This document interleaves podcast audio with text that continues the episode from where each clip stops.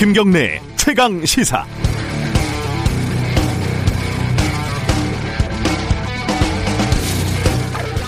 만약에요, 어, 이명박 전 대통령이 정직하게 살아야 한다 이렇게 공개적으로 발언을 한다면 어떤 느낌이 들까요? 또 트럼프 대통령이 코로나 방역에는 마스크가 중요하다 이런 말을 하면요. 이 말하는 것은 자유지만 듣는 사람 입장에서는 그 입에 마스크가 아니라 방독면을 확 씌우고 싶지 않겠습니까? 과거에 KBS 메인 앵커를 했던 분이 회사를 퇴직하면서 이런 뼈 있는 말을 남겼다는 뉴스가 포털 메인에 계속 떠 있더군요. 국민의 수신료로 운영되는 회사가 한쪽 진영에 서면 나머지 절반의 국민을 적으로 돌리는 일이며 국민을 편가르고 이간질하는 일이다. 말 자체야 100번이고 1000번이고 맞는 말이죠. 방송에 편향성이 있고 보도에 공정성이 부족하다면 비판받아야 하고 노력해야 하죠. 그런데요. 불과 몇 년 전에 KBS가 정권의 하수인 역할을 노골적으로 할 때 이분은 어디에서 어떻게 지냈을까요?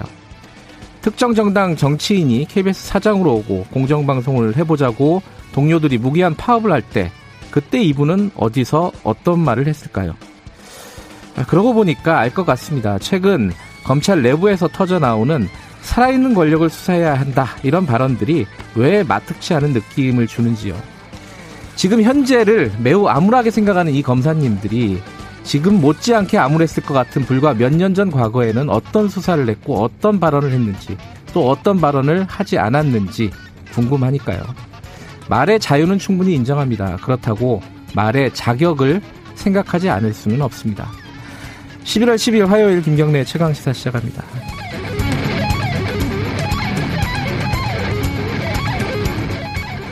네, 김경래 최강 시사는 유튜브 라이브 열려 있습니다. 실시간 방송 보실 수 있고요. 샵 9730 문자 기다립니다. 짧은 건 50원, 긴 건 100원이고요. 스마트폰 콩 이용하셔도 좋고. 어, 오늘 1부에서는요. 어, 국민의힘 오늘 좀 연결해서 조경태 의원 비대위에 대해서 좀 굉장히 비판적인 시각을 갖고 계시고 또 안철수 국민의당 대표의 신당 창당 대안에 대해서도 어떤 의견을 갖고 있는지 입장 들어보고요. 2부에서는 한반도 정세 좀 살펴보는 시간 가져보겠습니다.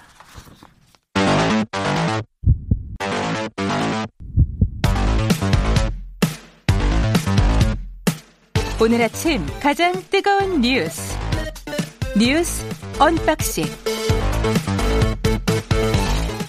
네 뉴스 unboxing 민동기 기자 나와 있습니다. 안녕하세요. 안녕하십니까. 한겨레 신문 하호영 기자 나와 있습니다. 안녕하세요. 네 안녕하세요. 어 외신 중에 어, 이건 이거 어떻게 봐야 될지 이제 일이 일비하지 않는다라는 생각을 항상 갖고 있지만은 화이자에서 코로나 백신의 유효성이 90%가 입증이 됐다. 아, 이거 굉장히 뭐 그쪽 CEO는 뭐, 뭐 빛을 봤다. 뭐 네. 굉장히 큰뭐 100년 만에 의학계에 가장 중요한 뉴스다. 뭐 이런 식으로 얘기했던데 어떤 거죠, 이거는? 아침 청취자분들이 가장 반길 뉴스 중에 하나인 그렇죠. 것 같아요. 예, 주식도 네. 막 오른다고 하고요. 특히 예. 주식입니다. 네. 그 대표적인 제약사죠 화이자가 독일 예. 바이오엔테크와 공동 개발 중입니다. 그 코로나 백신 후보 물질입니다. 아직은 후보 물질입니다. 예. 그리고 어 완전한 끝판의 단계가 아니고 그 임상 3상 시험입니다. 여기 조금 더 어, 지켜봐야 진행 합니다. 중인 거죠? 예, 진행 중입니다. 예. 예. 3상 시험에서 90% 유효성을 입증했다라고 화이자가 밝힌 건데요. 중간 발표. 예, 예. 예. 어제 밤입니다. 이제 우리 시각으로 오후 8시 45분인데요. 한 가지 이상 코로나 증상이 나타나는 환자 94명 940명, 940만 명 아니고요. 94명입니다. 예. 94명을 분석한 결과 90% 이상 효과가 입증됐다라고 음. 발표한 거고요. 어, 지금 현재 그 백신 개발 경쟁이 아주 전 세계적으로 대대적이지 않습니까? 그뭐 중국도 만들었다, 뭐 그렇죠. 러시아도 만들었다 이런 얘기는 나오고 있는데 아직 입증은 안 돼 있는 거죠. 그죠? 예. 그러니까 말하자면 성공적인 데이터를 내놓은 것으로 보이는 것은 이번에 처음입니다. 음. 그 경영자의 이야기를 좀 들어보면은요. 그 코로나 감염률이 사상 최고일 때 중대한 이정표를 세웠다 스스로 이야기를 하고 있고요. 예. 앞으로 몇 주 안에 추가적인 효능 및 안전성 데이터도 공개할 수 있기를 기대한다라고 이야기를 하고 있습니다. 네. 어, 미국 식품의약국 FDA라고 좀 친숙한 이름인데요. FDA는 2개월 안전성 데이터, 그러니까 2개월치의 안전성 데이터가 확보가 되면 이달 중으로 긴급 승인할 거다 그러니까 이런 얘기 11월 나옵니다. 말쯤이면은 긴급 승인 요청을 할 수 있다. 네. 뭐 이렇게 얘기하고 있는 거죠. 네, 그렇죠? 네, 근데 저는 조금 신중하게 볼 필요가 있는 것 같은데요. 예. 이게 94명 지금 분석을 한 거지 않습니까? 그러니까 확진자, 그러니까 이 백신을 맞은 쪽과 백신 플라시보 그 네. 미약을 맞은 쪽에서 나온 확진자 94명을 보니까 네. 그 중에 한 10%만 그 백신을 맞은 쪽이라는 거잖아요. 그러니까 그렇죠. 말하자면은 근데 지금 그 언론 보도를 자세히 보면은요. 한 4만 4천 명의 임상 대기자가 있다라고 하거든요. 예. 그러니까 그 사람들에 대해서 만약에 이게, 이게 중간 보고잖아요. 네. 수치가 임상 실험이 진행이 되면서 조금 달라질 가능성도 있기 때문에 너무 또 반색을 하는 거는 조금 신중할 필요가 있는 것 같습니다. 뭐 어찌됐든 굉장히 반가운 소식이긴 한데 이게 근데 백신이 만들어진다고 해서 또 코로나가 반, 그때 뭐 바로 종식되느냐 그렇죠. 이것도 아니잖아요, 그죠? 실제로 그 어, 세계적인 감염병 학자들이 예. 학자군에서 어떤 이야기를 하냐면 과거에 이제 천연두나 뭐 이런 그 어. 질환들처럼 백신으로 종식될 수 있는 질병은 아니다 음. 이런 이야기를 계속 하고 있거든요. 아까 말씀하셨지만 그 외신에서는 이 백신 안전성 평가도 좀 해봐야 한다는 이야기도 좀 나오고 있고요. 또 뭐 돌연변이 뭐 그렇죠. 이런 예. 게또 있는 거고. 그리고 실제로 백신이 만들어지면은 저번에 이재갑 교수님이 저희들 인터뷰하면서 그런 얘기 하더라고요.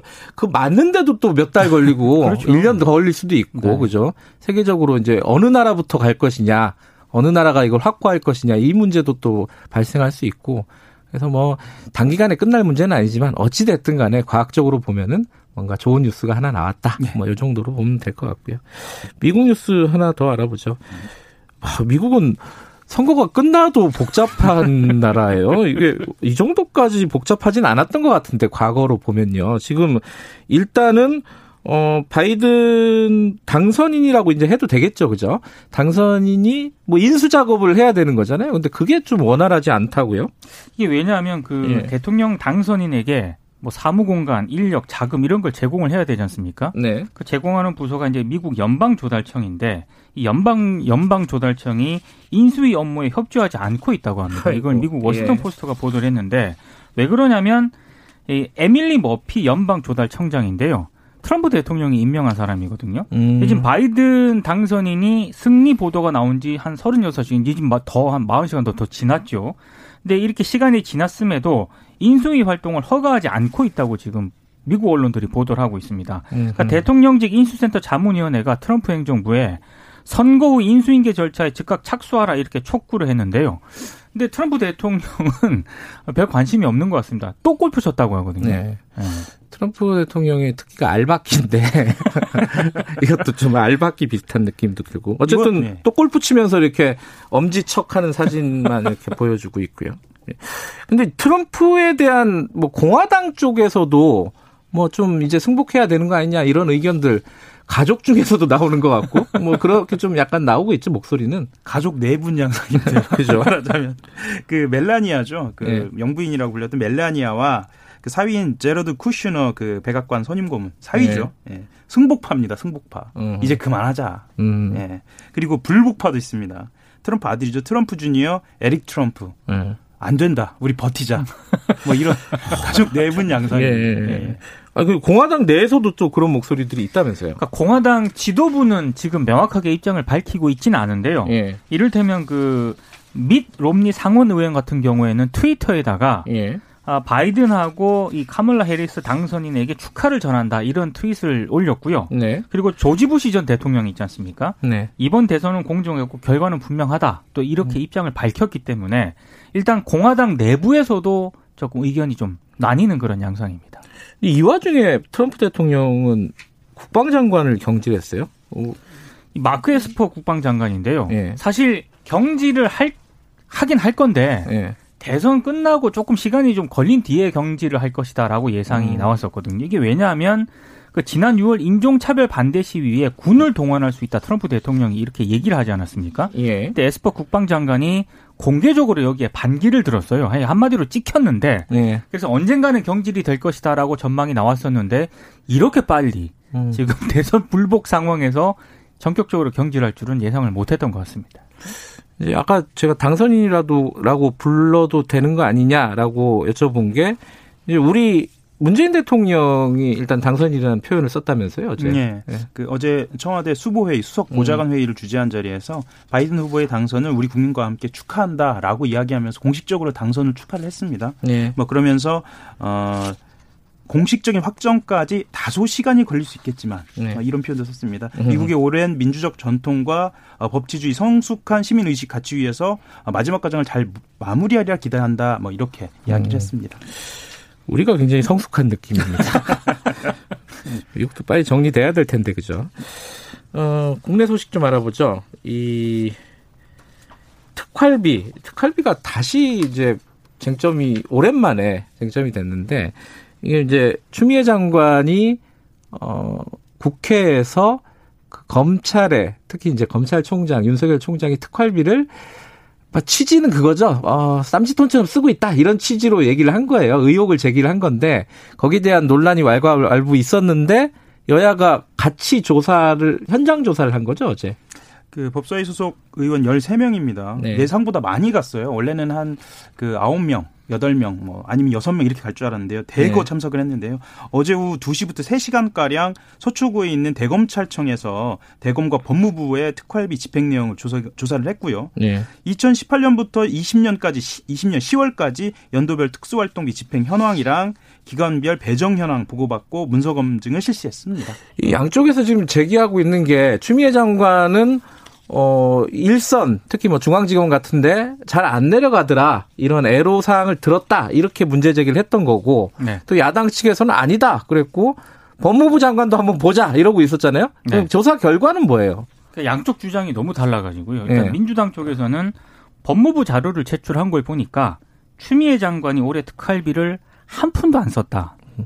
대검도 윤 총장도 한 푼도 안 썼고 누가 다 쓴 겁니까 이거는? 그러니까 그런 상반된 입장을 내놓았고요. 예. 야당 같은 경우에는 법무부의 특활비 사용처 있지 않습니까? 예. 그러니까 이게 주로 이제 국민의힘 간사인 김도읍 의원이 제기한 건데 네. 각 국이라든가 교정본부로 가는 기본 경비를 법무부가 특수활동비로 사용을 했다라고 지적을 했고요. 음. 그리고 어, 법무부 검찰국은 수사를 안 하잖아요. 네. 근데 이 검찰국에서 7억이 넘는 돈을 지급을 했다 검찰국에. 그러니까 음. 이것도 장관이 부당하게 실국 특활비를 사용을 했을 것이다라고 의혹을 제기했습니다. 근데 야당도 이게 보면은 액수가 다 다르더라고요. 다. 검찰국이 썼던 쓴 네. 돈이 뭐 7억이라는 데도 있고 10억이라는 데도 있고 뭐 다 달라가지고 이게 아마 조사를 조금 면밀하게 해야 될 것 같아요. 현장에서 그냥 잠깐 봐가지고 다들 3시간 정도 봤거든요. 예, 다들 숫자가 네. 좀 다르더라고요. 전 사실은 음, 이게 일종의 쇼가 아닌가라는 생각도 드는 게 원래대로라면 그 조용히 자료 제출을 요구해서 면밀하게 분석한 다음에 여야가 합의해서 발표하면 되거든요. 그렇죠. 예. 어. 이게 정상적인 절차입니다. 누가 쇼를 하는 거죠? 말하기 곤란하시죠? 알겠습니다. 이거 이건 어차피 그 상임위에서 조사를 해갖고 발표를 하겠죠, 그죠? 예. 어제는 뭐 그냥 현장에서 잠깐 본 걸 가지고 여야에서 지금 약간 뭐 중간 브리핑 형태로 이제 발표를 한 거고. 아 그리고 오늘 동아일보 보도한 내용이 있는데요. 예, 추미애 장관이 내년부터 검찰총장을 배제하고요. 예. 검찰의 특수활동비를 법무부가 직접 대검 일선 검찰청에 지급을 하고 배정을 하라. 이렇게 지시를 한 것으로 알려졌다. 음. 이렇게 보도를 했습니다. 이건 좀 헷갈리더라고요. 그러니까 왜냐면은 특활비라는 게 부처로 내려가고 부처에서 이제 청으로 줬을 거 아니에요. 예. 그런데 일선 청 일선 지, 지검이나 이런 데로 내려보내는 거는 그럼 법무부가 지금까지 결정을 했던 건지 그럼 추미애 장관 얘기로는 안- 아닌 것 아니, 같은데 아니라는 거죠. 아니 또 뭐 감사원장 얘기를 보면은 또 이렇게 저 법무부에서 당연히 그거를 조율을 했었던 것 같기도 하고 네. 이거 뭐 정확한 게 하나도 없는 것 같아요 지금 보면은 그러니까 집행 어, 내역, 그러니까 사용 내역도 지금 밝혀진 게 없고 네. 관행과 내부의 규정이 충돌하는 지점들도 지금 말끔하게 해결은 안 된 것 같아요. 음. 그러니까 그것도 공개가 안 돼 있거든요. 예. 이번 참에 좀 손을 봐야 하는 거 아닌가라는 좀 생각도 듭니다. 어제 이재용 부회장이 재판정에 오랜만에 모습을 드러냈죠. 이제 상을 어, 치르고요. 네. 그죠? 근데 조금 이 국정농단 수사가 아니 재판인데 여기서 좀 쟁점들이 좀 있다면서요? 뭔가 좀 그 변호인단하고 특검하고 좀 뭔가 다투고 있는 부분이 있던데요. 그러니까 그 어제 이제 이재용 삼성전자 부회장이 국정농단 재판입니다. 네. 말씀하셨던 것처럼 어, 대법원이 뇌물액수를 높여서 고등법원으로 사건을 돌려보냈습니다. 그래서 출석을 한 건데요. 일단 그 특검 측이 그 해당 재판부를 믿을 수 없다면서 기피, 기피 신청을 냈습니다. 네. 그 다음에 처음 열린 재판이고요. 어, 일단 그 준법감시위원회가 쟁점입니다. 그러니까 이거를 잘 하면은 집행유예 할 수도 있다 이런 해석들이 그렇죠. 많이 나오고 있었잖아요. 근데 예, 예, 예. 요거를 평가를 하겠다는 거 아닙니까 지금 그죠? 예. 요 그것과 관련돼서 어, 지금 누구를 선임할 것인가를 두고 그러니까 평가하는 사람들을 예, 예, 예, 예. 일단 재판부는 강일원 전 헌법재판관을 지명을 했고 그리고 특검과 이 부회장 측이 각각 홍순탁 회계사와 김경수 변호사를 추가로 지정을 했는데요. 실제로 특검은 이 김경수 변호사라는 사람 음, 이, 이 부분을 지적을 하면서 이 소속 법- 법인이 삼성바이오 회계부정에 연- 연루된 회계법인을 변호하고 있다라고 반대를 음. 했습니다. 뭐 등등에 대해서 재판부는 받아들이지 않고 있고요. 예. 이것과 관련돼서 특검과 재판부가 신경전이 계속되고 있습니다. 요거를 이제 뭐 정확하게 얘기하면 전문 심리위원들이 아, 그렇죠. 전, 네. 어, 전문 심리를 한 다음에 네. 그 다음에 이제 어, 선고를 하겠다는 거죠, 그러니까 그죠? 특검은 준법 감시위를 평가하는 이런 거를 하겠다는 절차가 결국에는 집행유예 하려고 하는 거 아니냐라고 의심을 음. 하고 있는 거고요. 예. 재판부는 그게 아니다라고 하고 있는데 모르겠습니다. 네. 이게 언제 근데 판결이 내려지는지 진짜 몇 년째 끌고 있는 재판인데 그죠? 이거는 참 판결을 좀 기다려봐야 될 것 같고요. 오늘 뉴스 언박싱은 여기까지 하겠습니다. 고맙습니다. 고맙습니다. 감사합니다. 민동기 기자 그리고 한겨레 신문 하어영 기자였습니다. 지금 시각은 7시 36분입니다. 최강 시사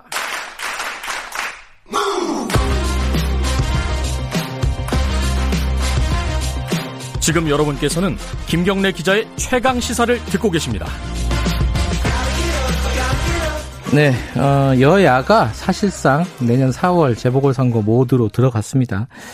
근데 이제 최근에 안철수 국민의당 대표가 어, 신당 창당 카드를 사실상 꺼내 들었습니다. 그래서 이제 국민의힘에서 반응들이 어, 그건 혼자 하세요. 이런 반응도 있고 좀 고려해 봐야 되는 거 아니냐 이런 반응도 있고요. 어, 야권의 움직임 오늘 좀 알아보도록 하겠습니다.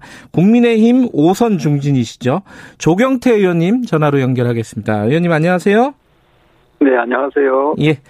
어, 그 안철수 국민의당 대표 얘기부터 먼저 좀 해보죠. 그 야권 플랫폼 새로운 야권 플랫폼을 만들자. 신당 사실상 뭐 신당 창당하자는 건데 요거 조 의원께서는 어떻게 보셨습니까? 요 얘기를. 아, 그 내용을 좀 더 자세히 보시면은 예. 이게 지금 어, 대한민국이 위기 상황이다. 네. 그리고 또 야권이 그 위기 상황을 잘 대처할 수 있는 또 그 위기 대처 능력이 있느냐 하는 그 부분을 가지고 네. 일단 근본적인 그 원인 분석, 그 말이 나오게 된 원인 분석부터 해야 된다고 보거든요. 네. 그랬을 때 야권이 과연 현재의 어, 분열된 상황에서 과연 이 대한민국의 위기 상황 또 현 정권의 견제를 제대로 할 수 있는지 그 음. 부분에 대해서 아마 국민들한테 물어보면은 국민들은 지금 정권은 참으로 못하고 있는데 네. 야권이 그 이 잘 못하고 있는 이 정권을 견제하기에는 좀 다소 부족하지 않느냐 음. 하는 그런 우려를 많이 하시는 것 같습니다. 그런 점에서 안철수 대표가 제안했던 어, 혁신 플랫폼은 상당히 그 우리가 어, 어, 앞으로 향후에 계속해서 어, 이, 이러한 부분에 대해서 좀 검토할 필요는 있지 않을까 하는 생각을 하고 있습니다.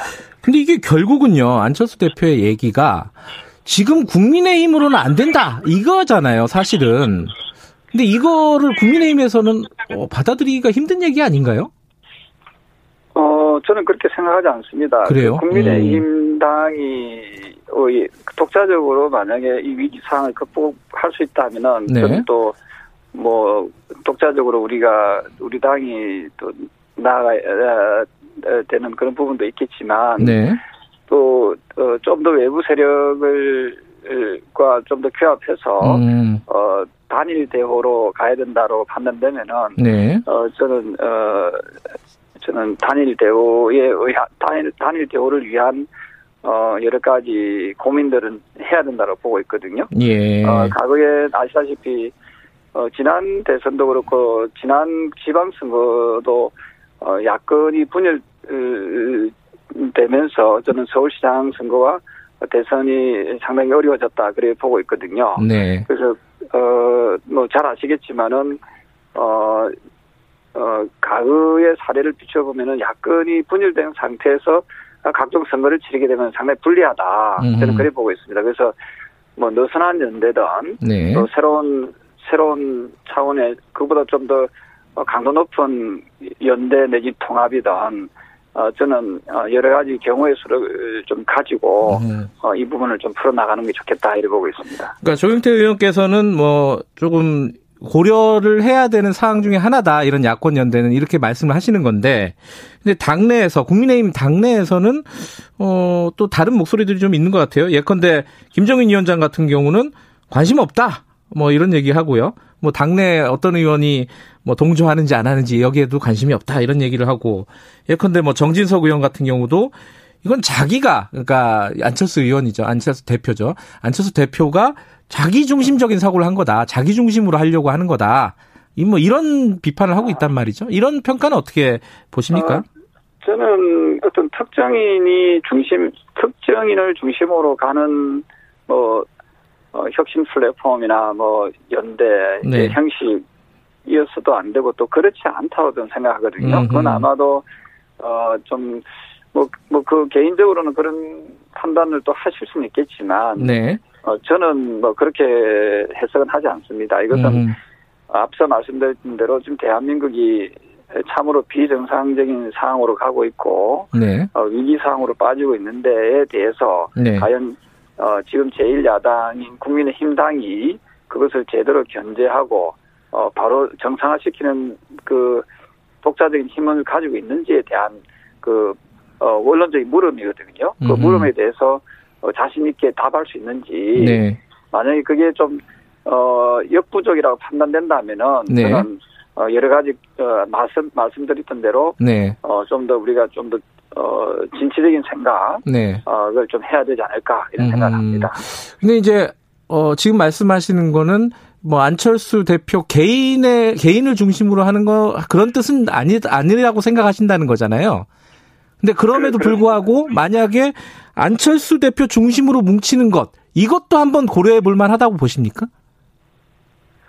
아, 지금 방금 말씀 주신 대로 어, 어, 떤 특정인을 중심으로 뭉치자. 음. 이것은 사실은 동의하는 분들도 계시겠지만 동의하지 않는 분들도 저는 많이 음. 계시리라 보거든요. 네. 아, 그럼 진정한 의미로서의 그 연대나 통합은 이루어내기가 좀 어렵다라고 봅니다. 음흠. 따라서 저는 어, 이 대한민국의 위기, 저 위기에 빠진 대한민국을 어, 구하기 위한 네. 어, 야권이 단합하고 제가 이거 이 부분은 어, 저 역시도 꾸준히 어, 제안하고 주장했던 부분이거든요. 네. 어, 그게 모든 재정파들이 이 뭉치고 하나가 되는 어, 그런 어, 그런 필요성에 의해서 음. 어, 필요성에 동의한다면은 저는 네. 어, 이러한 부분을 우리가 함께 어, 좀 추진해 나가자 음. 하는 그런 어, 생각이고요. 이것을 뭐 어, 우리가 탁 잘라서 어, 너무 어떤 한 개인을 위한 거 아니냐 하는 그런 음. 그런 불필요한 의심은 저는 안, 안 하는 것 이 좋, 좋지 않을까 생각합니다. 이제 국민의힘도 사실 만들어진 지 얼마 안 됐잖아요. 그러니까 이제 뭐 새로 뭘 만든다기보다는 안철수 대표가 하고 싶으면은 뭐 재보궐이든지 뭐 대선이든지 들어와라. 들어와서 해라. 이런 의견도 꽤 있잖아요. 그죠? 네 네 네 그렇습니다. 그, 그, 그 그런 부분에 대해서도 뭐 저는 뭐 하나의 하나의 해법이라고 볼 수 있는데요. 네. 그게 과연 어, 국민들께 음. 어, 시민들께 어, 어떤 어떤 반 어떤 반응을 보일 수 음. 있을까 하는 그런 고민도 좀 해야 되거든요. 음흠. 그래서 국민의힘당을 어, 지지하는 지지층도 뭐 어, 물론 있지만 또 네. 어, 상당히 좀 비호감으로 또 작용하는 아하. 그런 경우도 없잖아 있지 않겠습니까? 예. 그래서 다양한 어, 부분에서 우리 당이 좀 극복해야 될.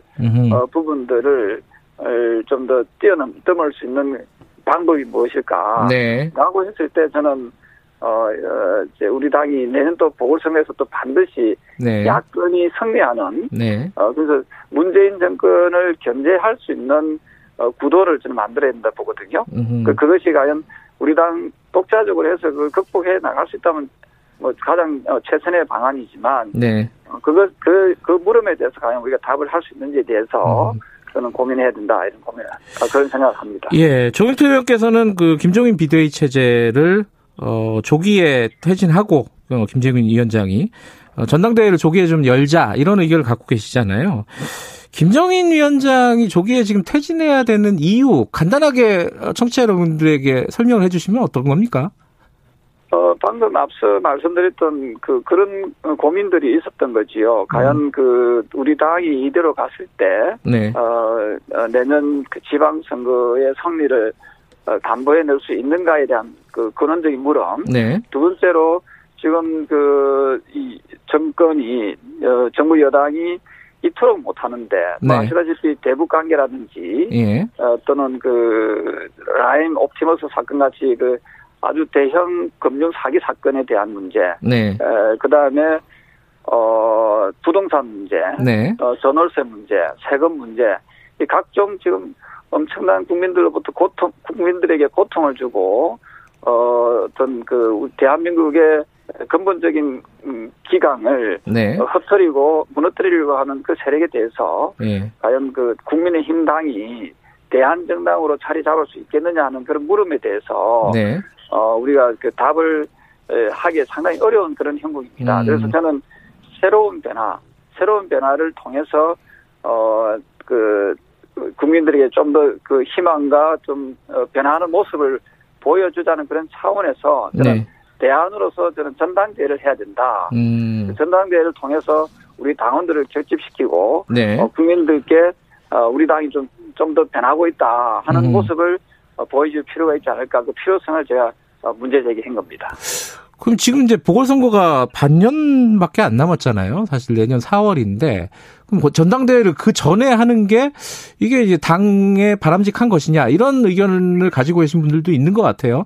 어 원래 예정대로 전당대회까지는 이 비대위 체제로 가는 것이 어 더 지금 안정적이지 않겠느냐. 여기에 대해서는 어떻게 생각하십니까?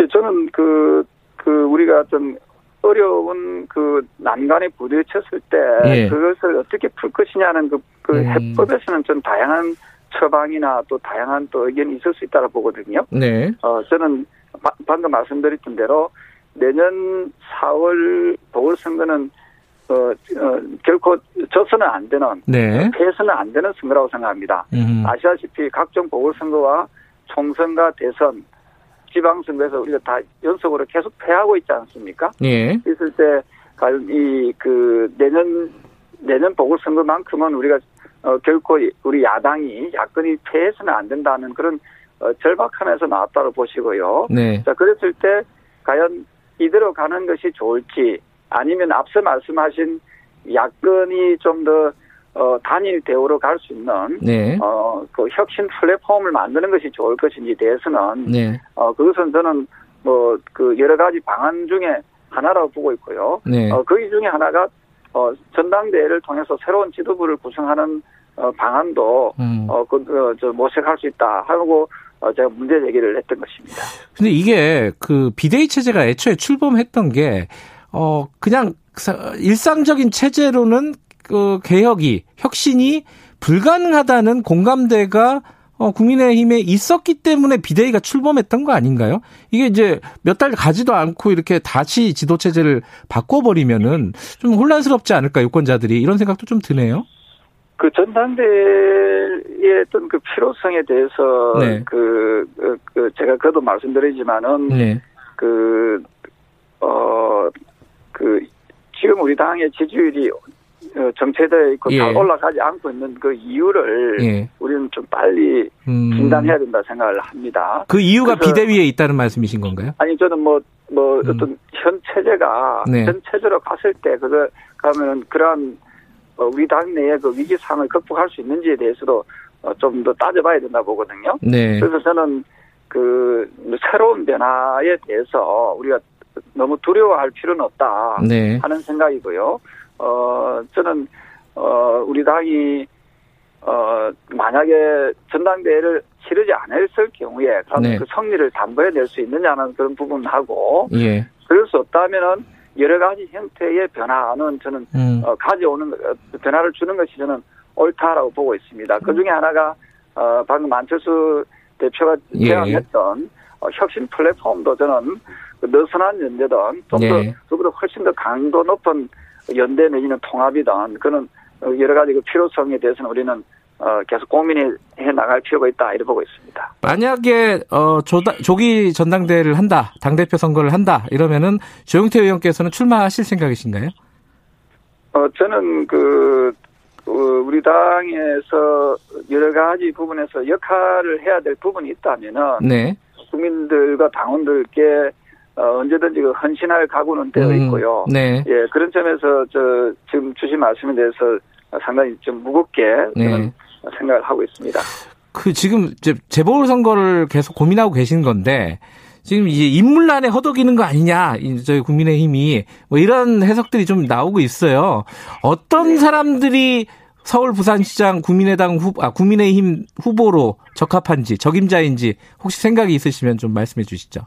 네, 그 상당히 좋은 질문이신데요. 예, 어, 내년 보궐선거는 그 시점상 보면은 그 비대면으로 치러질 수밖에 없는 선거입니다. 네, 에, 에, 보통 같으면 정치 신인들이 나올 수 있는 있, 있습니다만은 네, 내년에는 이 대면에서 선거를 치르기 상당히 좀 어려운 네. 지금 코로나 전국 시, 시, 기 아닙니까? 네, 어, 따라서 어 좀 더 어, 시민들에게 좀 많이 알려지고 또한 네. 그 시민들한테 어 좀 더 폭넓은 지지를 획득할 수 있는 얻어 얻어내고 또 얻어낼 수 있는 그런 후보여야 하는데 네, 어, 막상 어, 지금 말씀 주신 대로 어, 우리 당 후보들은 훌륭한 분이 되게 많습니다만은 어, 지금 어, 성리를 확실하게 담보해낼 수 있느냐 하는 음. 부분에 대해서 어, 상당히 우려하는 분들이 또는 그런 음. 언론이 많이 있지 않습니까? 네, 어, 그래서 저는 야권이 꼭 승리할 수 있는 그런 좋은 후보를 우리는 빨리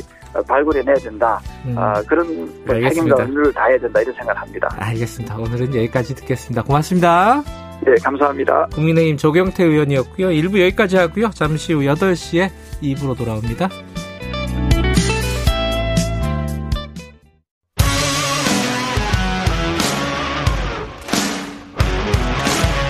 뉴스타파 기자 김경래 최강 시사.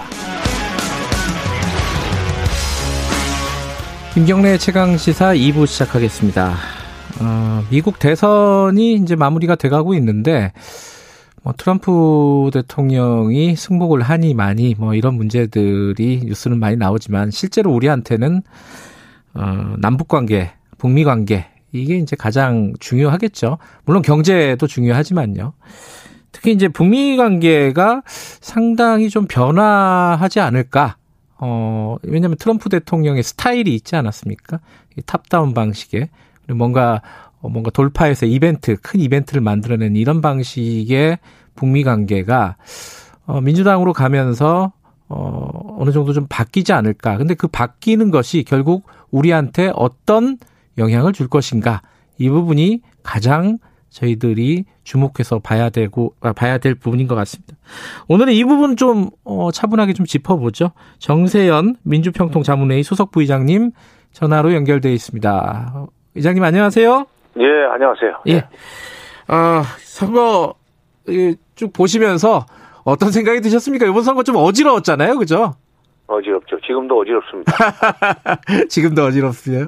그 네. 선거 과정을 쭉 보시면서 어, 네. 장관님, 어, 부의장님께서는 남북 관계나 이런 부분들을 주목해서 보셨을 거 아니에요? 어떤 생각을 하시면서 물론, 보셨어요? 어, 물론이죠. 이제 트럼프 대통령은 네, 사실 미국 그 미국의 북핵 어, 외교사라는 관점에서 보면은 네. 좀 특별한 존재였었습니다. 그러니까 음, 대통령이 직접 그 문제를 어, 진두지 하면서 음. 정상회담을 하지 않았어요. 예, 어, 말하자면은 트럼프 대통령은 북한을 1대1로 상대해 준 겁니다. 음, 그리고 이제 거래 개념으로 그 협상을 했는데 네, 전통적으로 북핵 문제가 아까 생긴 이후에 전통적으로 그 뭐 민주당 정부가 됐거나 공화당 정부가 됐거나 어, 미국은 기본적으로 북한을 1대1로 상대를 안 하려고 그래요. 음, 그다음에 뭐 일종의 징벌적 차원에서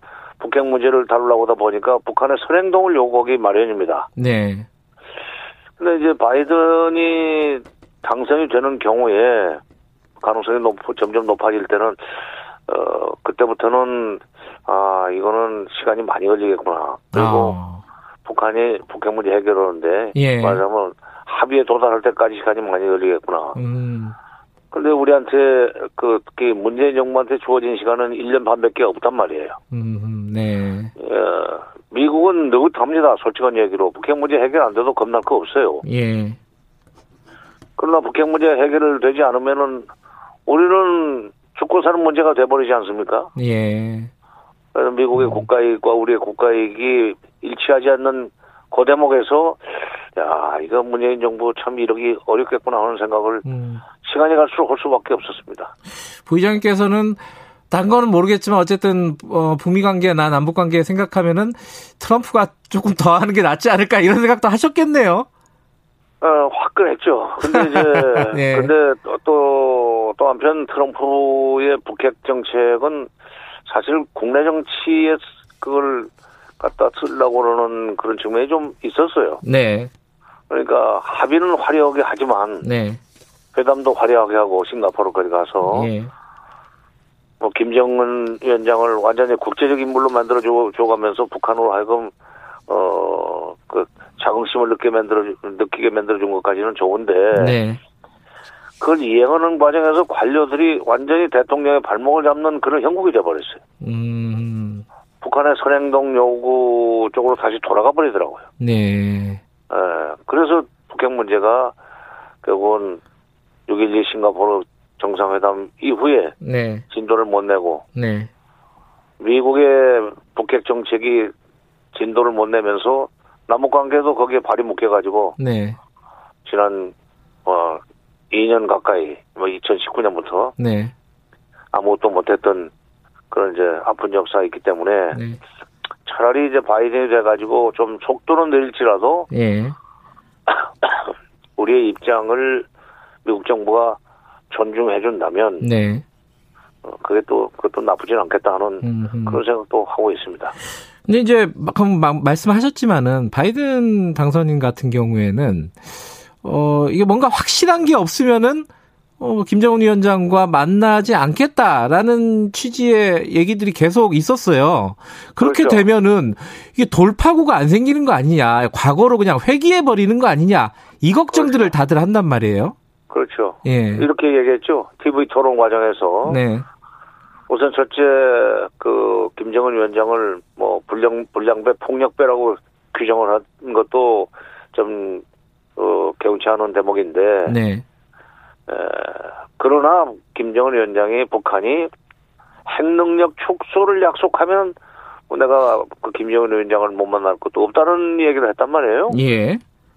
정상회담의 조건은 북한의 핵 능력 축소 약속입니다. 네. 근데 핵 능력 축소라는 것은 뭐 핵 능력 축소가 좀 더 나가면은 뭐 비- 완전 비핵화가 되지만 네. 핵 능력 축소나 비핵화는 사실은 협상의 결과로서 출구에서 받아내야 될 일이지 예. 입구에서 그거부터 약속하고 회담하자 하는 식으로 순서를 바꿔놓으면 음흠. 이게 시작이 안 된다는 문제가 있죠. 예. 그러니까 어, 만날 수 있어. 그러나 이거 이거 이것은 네가 이런 조건을 충족시켜야 돼. 그 그렇게 하면서 사실상 만나는 것을 기피하는. 그런 화법이 있잖아요. 왜? 예. 아, 다 줘, 다 좋은데 너 이것만 해. 그러면 내가 너 해달라는 거 다 해줘. 그런데 이것만 해 할 때 그것을 상대방이 받아들일 수 없는 어 내용이라면은 처음부터 문제가 있죠. 그럼- 아, 크게 걱정된 대목입니다. 예, 그러면은 이제 그 걱정되는 대목이 어 좀 구체적으로 얘기하면은 어, 예컨대 오바마 때의 뭐 이른바 그 전략적 인내, 무대응, 뭐 무시 이런 쪽으로 갈 것인지 아니면 클, 트럼, 클, 어, 클린턴 행정부 때 약간 그래도 좀 적극적인 관여하는 그런 어떤 정책 기조로 갈 것인지 어느 쪽으로 갈 것인지 좀 예측이 가능할까요 지금? 아, 지금은 뭐, 뭐 바이든이 아직은 뭐 그런 쪽의 얘기를 음, 어, 당선인 자격으로 이런 방법도 하지 않기 때문에 예, 예단할 수는 없고 그러나 그러나 오바마 정부 때 그 지금 바이든 당선자가 부통령이었는데 예. 8년 동안 예, 그때 8년 동안 지속돼온 전략적 인내 때문에 그 기간 중에 북한이 핵실험을 네 번이나 했다는 사실을 바이든도 알고 있을 거예요. 아하, 예, 쉽게 얘기해서 오바마 정부의 전략적 인내와 이- 여기 우리 한국의 이명박 정부와 박근혜 정부의 북핵 그이그 선해결론 네. 이것 때문에 육자회담도 하나도 못했고 한 번도 못했고 그 과정에서 그 틈새 시간을 북한이 활용해가지고 핵실험을 네 번에 했다는 것은 음. 이거는 뼈아픈 교훈이 되기 때문에 네. 오바마 아니 저 바이든 정부가 오바마 때의 전략적인 내를 그 답습하지는 않으리라고 봅니다. 음. 예, 그러면 이제 민주당 정부가 또 하나 이제 그 앞에 있었죠 클린턴 정부 때. 예. 이제 클린턴 정부 때, 에, 그, 98년, 99년 2년 동안에, 에, 미국에서 어떤 걸 만들어내냐면은, 어, 페리 프로세스라는 걸 만들어냈습니다. 페리 프로세스. 예.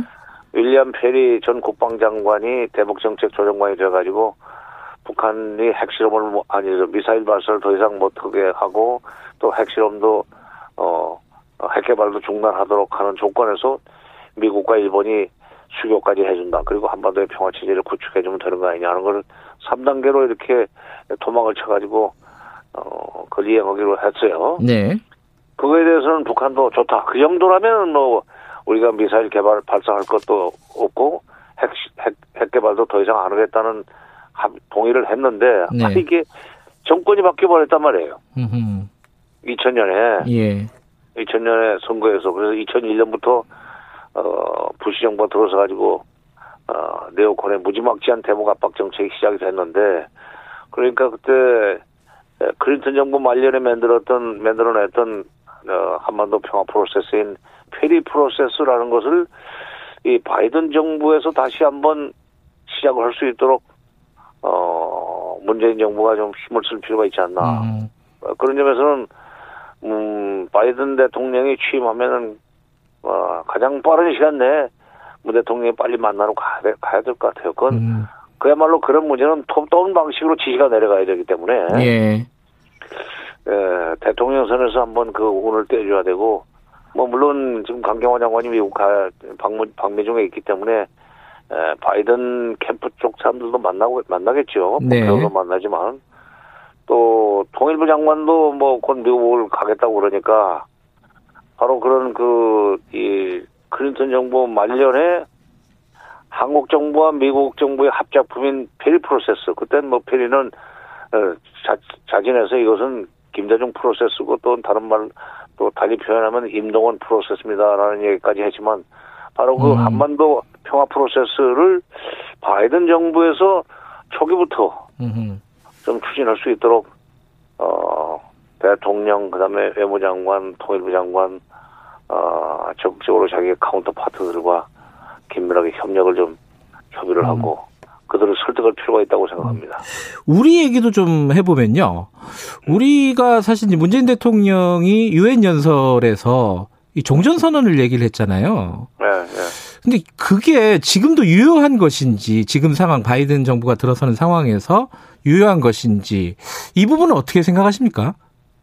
아니 유효한 것인지 아닌지 그것은 음. 우리가 이제 그걸 그 계속 그 입장을 견지할 것이냐 하는 예. 데 달린 건데 예, 문 대통령은 그걸 견지하죠. 그리고 그것은 종전 선언은 예, 꼭 트럼프 정부만을 의식하고 네, 음. 제안한 건 아니에요. 예, 왜냐하면 종전 선언으로 들어가서 한반도의 그 항구적인 평화 체제가 구축돼야만 비핵화가 된다. 음, 핵 문제도 해결이 된다. 네, 그런 점에서는 이게 한반도 평화 프로세스의 입구라는 겁니다. 음. 종전 선언이. 예, 그거는 미국 정부가 무슨 공화당이 됐건 민주당이 됐건 관계없이 우리가 그걸 밀고 나가야 될 정책이고 예, 그다음에 문재인 정부의 정책일 뿐만 아니라 한반도의 핵 문제를 해결하려면 그 길밖에 없어요. 종전선언으로 시작하는. 음, 그러니까 그 종전선언이라는 말이 98년, 99년에 성안된 페리 프로세스에는 그 종전선언이라는 말은 없었어요. 그러나 최종적으로는 한반도의 평화체제 구축 그리고 내용적으로는 북미 관계 북일 그 관계 개선, 네, 북미 수교, 북일 수교 네, 이걸로 끝이 나게 돼 있어요. 그리고 핵문 북한은 핵도 개발 안 하고 미사일도 더 이상 개발하지 않겠다는 약속을 했었는데 그동안에 핵실험을 이제 그 이후에 2006년부터 시작해서 2017년까지 북한이 핵실험을 여섯 번이나 해버렸단 말이죠. 예, 어, 여섯 번이나 이제 핵, 핵실험을 어, 해버려서 그전 같지는 않습니다. 음, 핵무기가 없는 북한과 핵무기를 가진 북한은 어, 좀 다르죠. 그러나 핵무기를 가졌기 때문에 강경하게 밀어붙여야 된다는 것은 해법은 아니에요. 음. 근데 이제 얼마 전에 저희들이 그 송민순 전 외교부 장관이랑 인터뷰를 했는데요. 아, 송민순 장관이 그 얘기를 하더라고요. 정전선언은 지금 북한이 지금 핵을 저렇게 갖고 있는 상황에서 어, 지지를 받기 어렵다 미국 쪽에서. 그래서 이게 좀 어려운 상황이다 이런 얘기를 했거든요. 그렇게 보지는 않으신 건- 건가요? 그러면 트럼- 트럼프 대통령은 그 무슨 무슨 근거로 아니 그때 트럼프 대통령이 2018년 6월 12일 날 싱가포르 북미 정상회담을 끝내고 네. 기자회견을 자청해서 맨 처음에 종전선언부터 하겠다는 얘기 하지 않았어요. 예, 예. 이미 그러니까 2018년 6월 12일이면은 북한이 핵실험을 7번이나 한 6번이나 한 이후입니다. 네. 시간적으로. 네. 핵을 뭐 20개 가졌느니 핵폭탄을 20개 가졌느니 30개 가졌느니 하는 것이 미국에서 어, 어, 판단하는 내용인데 그런 상황에서 트럼프 대통령이 종전선언을 하겠다고 음. 어, 한 건 또 뭐예요? 그러니까, 그리고, 그, 종전선언이라는 단어는 사실은 2006년 11월 달에 당시 조지 W. 부시 대통령이 먼저 꺼낸 겁니다. 예. 근데 2006년 11월 달이라고 하는 시점은 어떤 그 시점이냐면 2006년 10월 9일 날 북한이 1차 핵실험을 성공한 뒤에요. 아. 그러니까 미국 대통령들이 종전 선언이라는 것을 주로 공화당 대통령이 많이 꺼냈는데 예. 그거는 북한이 핵을 갖기 시작한 조건에서 나온 얘기고 예. 핵을 상당히 가진 조건에서 또 그 얘기가 나왔다면은 예. 종전 이미 북한이 핵을 가졌는데 종전 선언이라는 것은 이제 쓸모가 없다 하는 얘기는 조금 어 그 조금은 생각을 다져오는데 음, 알겠습니다. 그리고 지금 그 우리 얘기 하나 더 하면요. 지금 사실 북미 관계가 좀 교착돼 있는 상황에서도 우리가 독자적으로 할 수 있는 것들이 많이 있었는데 우리가 제대로 못했다, 소극적으로 했다 이런 비판들이 좀 있지 않았습니까? 그런 룸은 좀 열릴까요? 어떻게 보세요? 아니 비판이 아니라 그게 현실이에요 사실이에요 현실이다. 예, 사실 근데 working group의 발목이 잡혔죠 예, 근데 이제 그 트럼프 정부 때 만드는 건데 working group은. 예, 바이든 정부에서는 어 그걸 계속 끌고 나갈지 아니면은 조금 네. 느슨하게 풀어줄지 그건 지금 예단할 수 없지만 네, 새 정부와 새 정부 그 외교안보 라인이 라인업 되기 전에 네, 라인업 되기 전에 뭐 미국을 상대로 해서 우리가 적극적으로 뭐 어, 분명한 대상은 아니지만은 저건 미국의 외교 안보 쪽에 영향력을 행사할 수 있는 사람들 사람들 상대로 해서 네, 미국의 그 외교 안보 라인이 에, 청문회를 끝날 때까지는 되게 한 6개월 걸려요. 네, 특히 동아태 차관보가 취임할 때까지 6개월이 걸리는데 그 6개월 동안을 놓을 수가 없는 거 아니냐 우리는 미국은 음. 뭐 북핵 문제 그렇게 서두르지 않아도 되지만 우리는 빨리 서둘러야 된다는 점에서 북핵 문제 해결에 디딤돌을 하나라도 놓는다는 차원에서 우리는 네, 그동안의 남북 관계를 좀 앞세워 나가겠다. 음, 특히 북쪽에서도 아마 바랄 거다. 네, 이때를 놓치지 말자. 그렇게 해서 우리가 미국이 북한을 말하자면 상대하기 좋게 만들어 놓겠다. 네, 음, 말하자면 미국 말을 잘 듣게 뭐 억지를 쓰지 않도록 네, 이렇게 그 남북 관계를 통해서 남북 협력을 통해서 그런 상황을 만들어 놓겠다고 예. 미국을 설득하고 어 또 그 방향으로 끌고 나가야죠. 알겠습니다. 그럼 북한 얘기 좀 해보죠. 이제 미국 얘기, 우리 얘기 좀 했으니까 북한 얘기 하면은 북한은 지금 좀 조용한 것 같아요. 바이든 대통령 뭐 선거 그 과정에서 북한이 혹시 어 바이든 대통령 됐다고 뭐 도발하고 뭐 쏘고 뭐 이럴 가능성 우려하는 쪽이 있잖아요. 장관님께서 보시기에는 어떻습니까? 그런 우려 현실화 될 수 있을까요? 근데 이제 아직은 바이든 대통령이나 그 참모들이 북한을 상 북한의 북한을 나쁘게 말하지는 않았어요. 네, 지금 코로나 19 그 대처가 지금 제일 급하고 경제 회복이 중요하다는 얘기까지만 하고 있는데 네, 만약 외교 문제와 관련해서 북한을 다시 또 독재자니 무슨 뭐 불량배니 폭력배니 그다음에 그 핵 포기 약속을 하지 않으면은 일체 우리는 실무회담도 안 하겠다는 식으로 북한을 걸고 들어가면은 네, 그래. 음 한번 맛 좀 볼래 하면서 ICBM 시험 발사를 하거나 또는 추가 핵실험 7차까지 해버리거나 이럴 수 있는 가능성은 있습니다. 음. 왜냐하면 북한은 그동안에 핵 문제가 불거진 90년 90년대 이후에 미국이 북한을 압박하면 압박할수록 더 세게 거세게 반발하는 이른바 벼랑끝 전술을 쓴 경우에 네. 미국이 오히려 뒤로 협상을 어, 제의해왔고 미국을 미국이 북한을 달래라고 했 달래려고 했다는 이 성공의 추억을 가지고 있어요. 네. 그러니까 바이든이 세게 나가면은 그렇게 또 말하자면 도발적인 행동을 할 수 있고 뭐 부드럽게 나가면은 뭐 좀 더 기다릴 거고. 음. 지금 부의장님 말씀 들어보니까 미국이 첫 단추를 어떻게 끼우게 하느냐 이건 우리 역할도 굉장히 중요하겠네요. 그렇죠. 지금 음. 그 우리가 그래서 빨리 미국의 네. 그 바이든 캠프 사람들하고 어 여러 채널을 열어야 돼요. 지금 뭐 강경화 장관도 그것 때문에 갔다고 보고 네. 이인영 장관도 뭐 미국을 가겠다고 그러고 또 바이든 대통령과 안면이 있는 사람들이 국내에 좀 있는 것 같습니다. 뭐그 양반이 한 50년 정치를 하다 보니까 네. 어, 국정원장만 해도 뉴욕에서 사업할 때 바이든 상원 의원하고 굉장히 가까웠다고 그러니까 네. 네.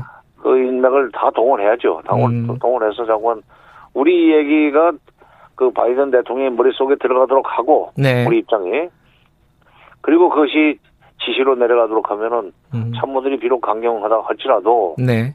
그거는 어, 이- 어 말하자면 조정이 될 수가 있죠. 알겠습니다. 그 북미 관계, 남북 관계 아주 중요한 국면인 것 같습니다. 오늘 설명 잘 들었습니다. 고맙습니다. 예. 정세현 민주평통 자문회의 수석 부의장이었습니다. 공정하고 깊이 있게. 오늘 하루 이슈의 중심.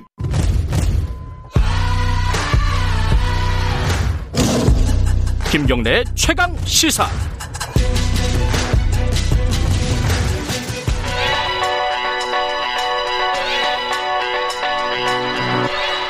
최강 시사 김수민의 눈. 네, 김수민 평론가 안 나와 계시고 전화로 연결되어 있습니다. 안녕하세요. 네, 반갑습니다. 예. 어, 이렇게 전화로 연결하니까 좀 낯서네요. 그렇습니다. 야, 지금 유튜브 라이브에 보니까 사진이 올라가 있는데 도대체 언제적 사진인지 모르는 이상한 사진이 올라가 있습니다. 김수민 평론가. 아, 미국 대선 얘기 조금 더 이해가 보죠. 근데 조금 각도가 다릅니다. 지금 정세현 장관 전 장관하고는 저희가 남북 관계, 북미 관계 얘기를 했는데 지금 민주당, 미국 민주당 집안 싸움 얘기를 한다. 이게 이건 모르는 분들이 많을 것 같아요. 이거 어떤 얘기예요? 네, 미국 민주당 또 크게 중도파, 좌파 나뉘어지는데요. 네. 바이든 당선자 같은 경우는 중도파에 해당을 하죠. 음흠. 대선 직후에 민주당 의원 회의가 열렸는데 욕설까지 등장하는 그런 예분의 회의였습니다. 아, 이번 욕설까지. 대선에서 예, 예. 민주당이 겨우 이겼지 않습니까? 예. 그리고 하원 의회에서는 민주당이 다수당은 되겠지만 의석은 줄 예정이고 예. 상원은 여소야대거든요. 네. 여기에 대해서 당내 중도파들이 좌파들의 사회주의 이미지 때문에 유권자들에게 공포를 안겨다 줬다. 그래서 선거가 쉽지 않았다라고 어, 비판을 하고 있는 상태입니다. 최근에 급부상했던 미국 사회주의가 당내에서부터 강력한 응전에 부딪힌 거죠. 미국 사회주의는 뭐예요? 그러니까 소련, 중국, 북한 같은 그런 사회주의는 아닌 것이고요. 그러니까요. 뭐 예. 스웨덴이라든지 유럽 국가의 사민주의라고 불리는 사회민주주의 네. 생각하면 좀 더 쉬울 것 같습니다. 뭐 예. 경제를 시장에서 개인이 경쟁하지 않고 사회 연대 원리로 해결한다. 뭐 이렇게 이해하시면 될 것 같은데요. 네. 어, 미국 같은 경우는 이 사회주의 쪽의 대표 정책이 전국민 의료보험입니다. 음. 한국 입장에서는 이게 뭐 사회주의냐 얘기할 수 있겠지만 우리한테는 당연한데. 예. 예, 안 되어 있는 나라에서는 획기적 정책으로 비춰지는 음. 것이죠. 그리고 최근에 녹색 경제를 통해서 국가가 일자리를 만든다라고 하는 그린 뉴딜 이것도 어, 사회주의 진영에서의 아이디어입니다. 음. 근데 미국은 원래 이제 사회주의 정당이 굉장히 뿌리를 내리지 못했잖아요. 제도권에 없는 상황인데 이거는 왜 그랬던 겁니까? 맥락이 뭐예요? 역사적인 맥락이? 이게 유럽 진보가 오늘과 다른 내일을 지향한다면 네. 미국 진보는 어제와 같은 내일을 지향한다 이런 말이 있습니다. 음. 어, 미국 건국 자체가 혁명적인 신화처럼 되어 있기 때문에 애초에 있었던 영광을 재현해 나가는 것이 속죄인 그런 어, 나라라고 볼 수가 있겠고요. 네. 어, 또 중세 없이 사회주의 없다라는 말이 있는데 역사적으로 어, 중세가 근대로 넘어가면서 생산력도 발전하고 계급 투쟁도 일어나고 그 과정에서 사회주의가 태동을 하는데 미국은 신대륙 발견 이후에 처음부터 근대였던 거죠. 음. 어, 그러면서 자본가 대 노동자 이런 유럽적 구도가 아니라 산업 대 산업, 종교 대 종교, 인종 대 인종 이런 요인들이 강하게 작동을 하는 것이었습니다. 음. 또 소련하고 냉전을 거치면서 사회주의를 좀 악마화해서 보는 현상도 있었던 거고요. 네.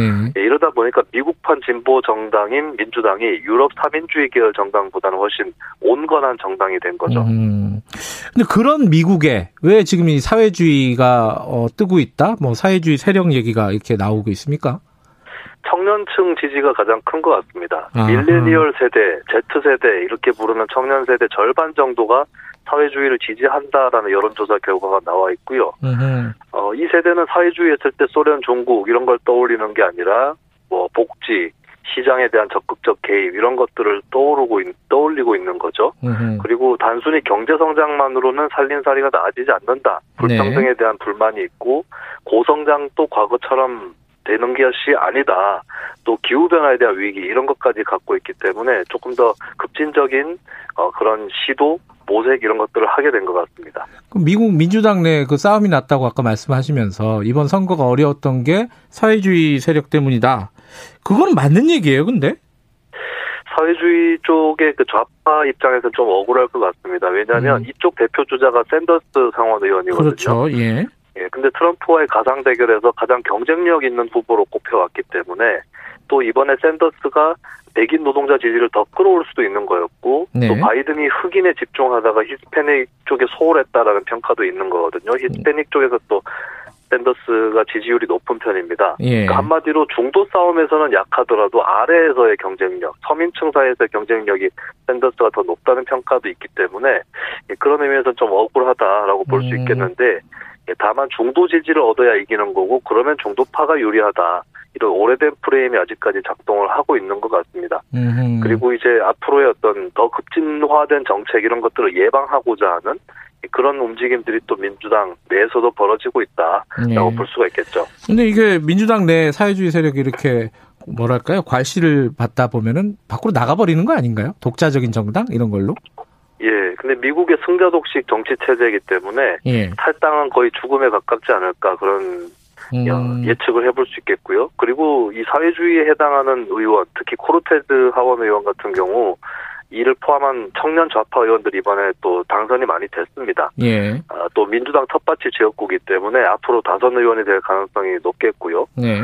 그래서 이제 뭐 분열할 가능성은 아직 높지는 않다라고 볼 수 있는데 예. 하지만 앞으로 이제 사회주의 세력이 당내 주류가 되고 집권할 가능성이 보인다고 했을 때는 당내 분열이 격화될 수가 있는 거겠습니다. 음. 그래서 이 미국 정치라는 게 굉장히 좀 고착화돼 있어서 큰 변화가 있을까라는 생각이 들긴 하는데 이- 잘하면 이- 이번 대선에 보인 결과를 보면은 민주당 공화당 다 분화의 가능성도 열려 있지 않은가. 음. 어, 예, 지금까지 어 최근에 들어와서 미국이 갖고 있는 어떤 새로운 현상들 이런 것들을 봤을 때는 어 역동적인 정치 변화도 예전보다는 가능성이 높지 않을까 그렇게 보여집니다.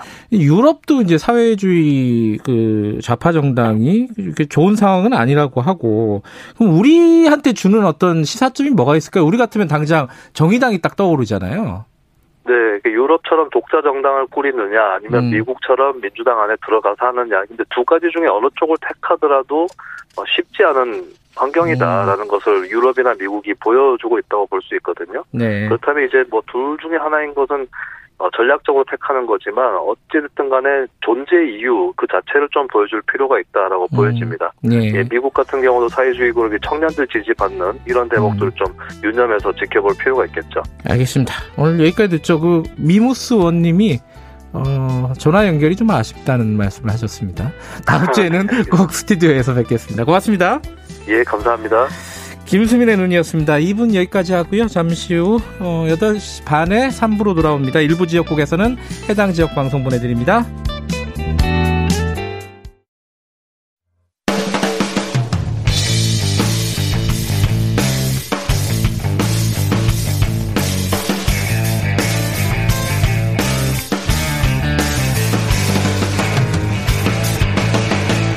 김경래의 최강 시사.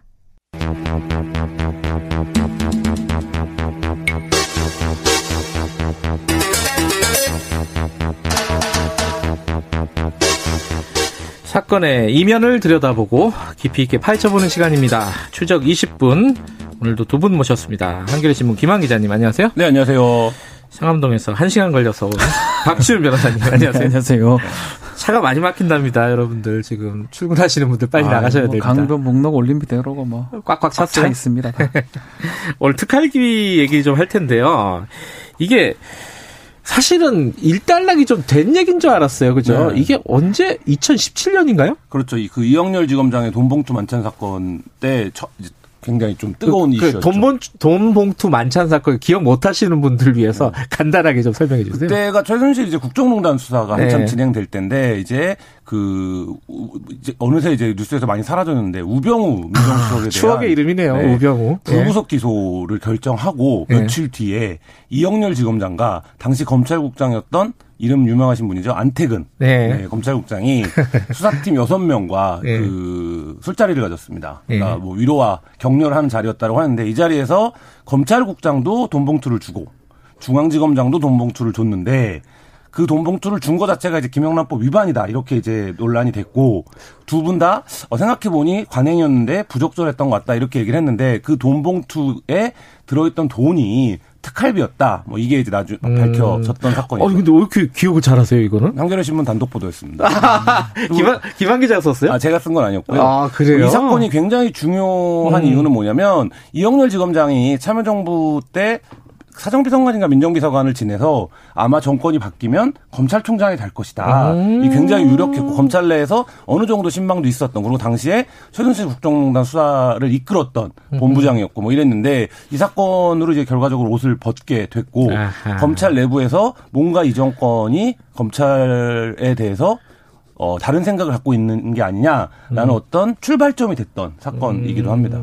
근데 어쨌든 그때 이제 돈봉투 그 후배 검사들한테 준 거잖아요. 그렇죠. 말하자면 네. 선배 검사가 그렇죠. 간부 검사가 후배 검사들한테 백씩 뭐 얼마씩 아, 이렇게. 그것도 참 희한한 관행이긴 한데 뭐, 어, 기자 선배들은 그렇게까지는 안 하는 것 같은데 어쨌든 그렇게도 안 하는 게 아니라 그런 게 있나요? 아니 그 술은 좀 사주잖아요. 술은 좀밥 사주고. 술 사주는데 여기는 봉투를 네. 후배한테 준단 말이에요. 봉투를 그냥 전달을 하죠. 어, 근데 검사들한테. 그게 자기 돈이 아니라 그렇죠. 특수활동비였다더라. 자기 돈을. 주겠습니까? 어, 또 그냥 자기- 문먼 돈 같은 거라고 생각을 하고 말 그대로 특수활동비가 사실은 특별한 활동 예컨대 뭐 정보를 캐기 위한 돈이라든지 그러니까 사실은 세부적으로 어디 썼는지 어떻게 지출했는지 확인할 수 없는 돈을 다 특수활동비에 이렇게 얘기를 하는 거거든요. 사실 이게 여기 쓰는 게 특수활동비에 포함되는지는 모르겠지만 이게 만약 같다면 특수 활동비 뭐 색깔이 아, 좀 성격이 있다고 볼 수밖에 없지 않았을까. 왜냐하면 어느 예산에도요 후배 검사들한테 100만 원 주라는 예산은 없습니다. 국가 예산에는요. 아, 그렇게 해서도 안 되고? 안 됩니다. 절대 안 되고요. 그 어떻게 자기 후배들한테 후배 이쁘다고 100만 원 주라는 예산이고 어디서 국회에서 그런 걸 책정을 해줍니까? 그 문화 자체가 검찰 조직의 단 한 단면을 보여주는 거죠. 그러니까 예를 들면 음. 강력한 기수 중심으로 이제 유- 운영이 되고 그 기수에 따라 절대 이제 그 명령에 따르고 이런 것들을 유지하는 힘이 결국엔 어그 돈에 서 나온다라는 게, 그러니까 그 돈이 뭐 소액이지만 50만 원, 100만 원이면, 근데 그 돈을 어 그렇게 경력금 쪽으로 하사하고 뭐 이런 거를 자연스럽게 받아들이고 이게 아직까지도 남아 있는 검찰 조직의 문화다, 뭐 이렇게 볼 수 있을 것 그러니까 같아요. 그때 어쨌든 그 보도로 특수활동비라는 그 단어가 굉장히 세간에 화제가 됐고 이게 또 검찰만 있었던 거 아니고 제일 많은 데가 국정원이잖아요. 국정원은 아예 네. 뭐 완전 히 감시를 근데 국정원 때문에 결국 은 국정원이 청와대에 상납하는 상황이 돼가지고 아, 그, 그 이제 국정농단 처벌받았죠. 상황에서 네, 그렇죠. 예. 그게 뇌물죄가 뇌물, 돼버린 뇌물죄로 거잖아요. 처벌을 그죠? 받은 뭐 상황이었죠. 이명박 대통령 전 이명박 씨의 혐의에도 인정이 됐고 국정원장도 두 명이나 그 국정원 음. 특활비를 상납한 죄로 처벌을 받았죠. 예컨대 국정원에서 수사를 하기 위해서 정보를 하기 위해서 얻은 돈을 갖고 청와대 대통령한테 준 거거든요. 그러니까 수사라고 줬는데 그걸 위에다 갖다 바치고 눈먼 돈이니까요. 검사들은 밑에다가 갖다 주고 이건 뭐 아래로 막 갖다 주고 하는 이게 그 그런 돈이 돼버렸다는 예. 거잖아요. 그래가지고 이제 뭐 국정원, 경찰 뭐 이런 데가 다 특, 특수활동비가 있었는데 네. 국회도 많았어요, 사실은. 그랬었죠. 그렇죠. 네. 그것도 나눠 가졌잖아요, 국회도 네, 다. 뭐 네. 사면장이 얼마 갖고 예. 이런 식으로 나눠 가졌죠. 수사를 하는 것도 아닌데 어쨌든 뭐 사람 만날 때 쓰라고 준 돈인데 뭐 그 나눠 가지고 집에서 생활비 쓰고 그랬잖아요, 사실. 뭐 의원도 예. 있었죠. 예. 어쨌든 그 사단이 벌어 사달이 벌어지고 나서 특수활동이 많이 축소가 됐어요, 그렇죠? 그렇죠. 줄이기도 하고 음. 여- 여기까지 이제 걸어 놓은 게 그런 게 있습니다. 최소한 어떻게 집행하는지 뭐 돈을 얼만큼 그건 아니라도 누구한테 갔는지 정도는 좀 있어야 되지 않느냐. 음. 그 정도 장치는 좀 걸어놨었거든요. 근데 그 이상은 또 하면 특수활동비가 아닙니다. 그렇죠. 그런 예컨대 뭐 의미가 수-. 수사활동비 뭐 북한에 뭘 하는 거 아니면 누구 뭐 범인 검거할 때 예컨대 쓰는 거 돈을 다 지금 하나하나 다 해버리면 수사 기법이나 이런 걸 다 알리는 것밖에 안 되는 거거든요. 음. 그렇기 때문에 지금 딱 걸어놓은 거는 어디에 가는 거 정도만 걸어놓고 그 이상은 좀 안 됩니다 아직까지도. 음. 또 그렇게 해서도 안 되고요. 근데 저는 원칙적으로 특갈비를 폐지해야 된다라고 보는데 원칙적으로. 왜냐면, 네. 예. 어, 지금 말씀하신 우려들이 있죠. 그러니까 예를 들면 수사나 이런 부분들에서. 근데 그 예산에 대한 심의 방법을 제도적으로 개선하는 방법들이 있거든요. 그리고 지금도 특정 경비라고 해서 특할비는 줄어들었지만 특할비 성격으로 써야 되는 돈을 예산 처리해서 다 주고 있습니다. 근데 네. 특정 경비로 돈을 줘도 어, 특정 경비로 돈 받아서 우리 수사 못하고 있어. 이런 얘기 안 나오잖아요. 그렇다라고 하면 지금 이제 사람들이 요구하는 투명성과 예산 회계 처리의 어떤 원칙에 견져볼 때 이 특할비는 너무나 일탈적이고 예외적 으로 사용할 수 있기 때문에 사실 뭐 지금 수사기관만 받아가는 게 아니라 뭐 대법원장 이런 사람들도 다 특할비 받아가거든요. 근데 대법원장 특할비가 대- 어디에 쓰이는지 뭐 이런 거 전혀 검증이 안 된다는 말이죠. 특수활동비가 아니라 그 특별활동비 같은데. 그렇기 때문에 지금 뭐 많이 줄였다라고 얘기를 하고 있는데 한 뭐 200억 가까이 되다가 지금 뭐 100억대 좀안 되니까 검찰 같은 경우에 근데 이거를 특- 수- 정말 특별한 수사에 필요하다고 하면 예산을 다 공개하지 않는 그러니까 일부 제한적으로 공개하는 특정 활동 경비로 지급을 하고 음. 그 다음에 특수활동비는 어 저- 점진적으로 줄여 완전 폐지하는 게 맞지 않나 그렇지 않으면 이 논란은 계속 반복된다. 저도 그 취재하면서 이제 경찰이나 이런 쪽에 특수활동비 집행하는 걸 보면은 약간 불법적인 수사를 부추기는 측면도 약간 그렇죠, 있어요. 그렇죠. 이게, 이게 정보를 돈으로 사고 이런 경우들이 꽤 있거든요. 이제 그런 것들을 조금 막- 방지하는 네. 차원에서도 어쨌든 그 어떤 정리가 필요한데 어쨌든 지금 정리되고 있는 와중입니다. 그죠? 네. 한겨레 신문 보도 이후에 정리가 쭉 되고 있는 와중인데 요번에 갑자기 이게 튀어나왔어요. 그 진짜 말 그대로 갑툭튀인데 이게 이제 추미애 장관이 꺼낸 거잖아요. 이렇게 그죠? 봐야 될 것 같습니다. 추미애 장관이 이제 뭐 질의 과정에서 그런 거 들었다라고 얘기를 했고 음. 가장 중요한 거는 대검의 검찰총장이 쓸 수 있는 특수활동비가 공평하게 써지지 않는다. 특히 좀 대척점에 있다 우리가 알려진 세간에 서울중앙지검에는 돈이 많이 내려가지 않는다. 요거게 이제 시작이 됐었습니다. 그게 이제 시작이죠. 예, 왜냐하면 시작. 특수활동 네. 자체가 그 쓰는 거에 대한 이런 게 정해진 게 없습니다. 음. 뭐 그러다 보니까 그 부분이 이제 문제가 돼서 지금 이 법사위의 국회의원들이 검찰청에 가서 지금 정확하게 또 현장 검증도 하는 상황인데 여기 또 애매한 게 두 가지로 성격이 또 구분할 수가 있습니다. 네. 정기적으로 지급하는 특수활동비가 있고 예. 이제 수사할 때마다 부정기적으로 지급하는 음, 별건으로. 예, 특수활동비가 있는데 지금 정기적인 부분은 확인을 좀 했던 걸로 보이는데 특히 별건인 부분 음. 그 부분은 좀 확인이 좀 안 된 것 같습니다. 그리고 이제 전개가 그렇게 된 거죠. 지금 박 변호사님 얘기하신 대로 중앙지검에 좀 안 내려가는 것 같다. 그러니까 네. 윤석열이 자기 눈엣가시 같은 중앙지검에 돈을 안 주는 거 아니냐 이, 이 의혹을 제기한 거예요. 에로를 들었다 이렇게 표현을 네, 했죠 네. 추미애 장관이. 했는데 그랬더니 당장 어떻게 나왔냐면 아니 우리 10%씩 떼갖고 법무부에 상납하고 있는데라고 나온 거예요. 그러니까 아니 법무부 장관은 법무부는 특수활동비를 왜 상납받냐? 네. 그거는 규정이 뭐냐? 관행이 뭐냐? 음. 왜 그렇게 처리하냐? 하고 당장 이제 머릿속에 그게 떠오르잖아요. 국정원이 이제 대통령이 상납했던. 아. 그러니까 양쪽이 어제 현장 검증을 갔는데 파악하고 싶은 현황이 달라요.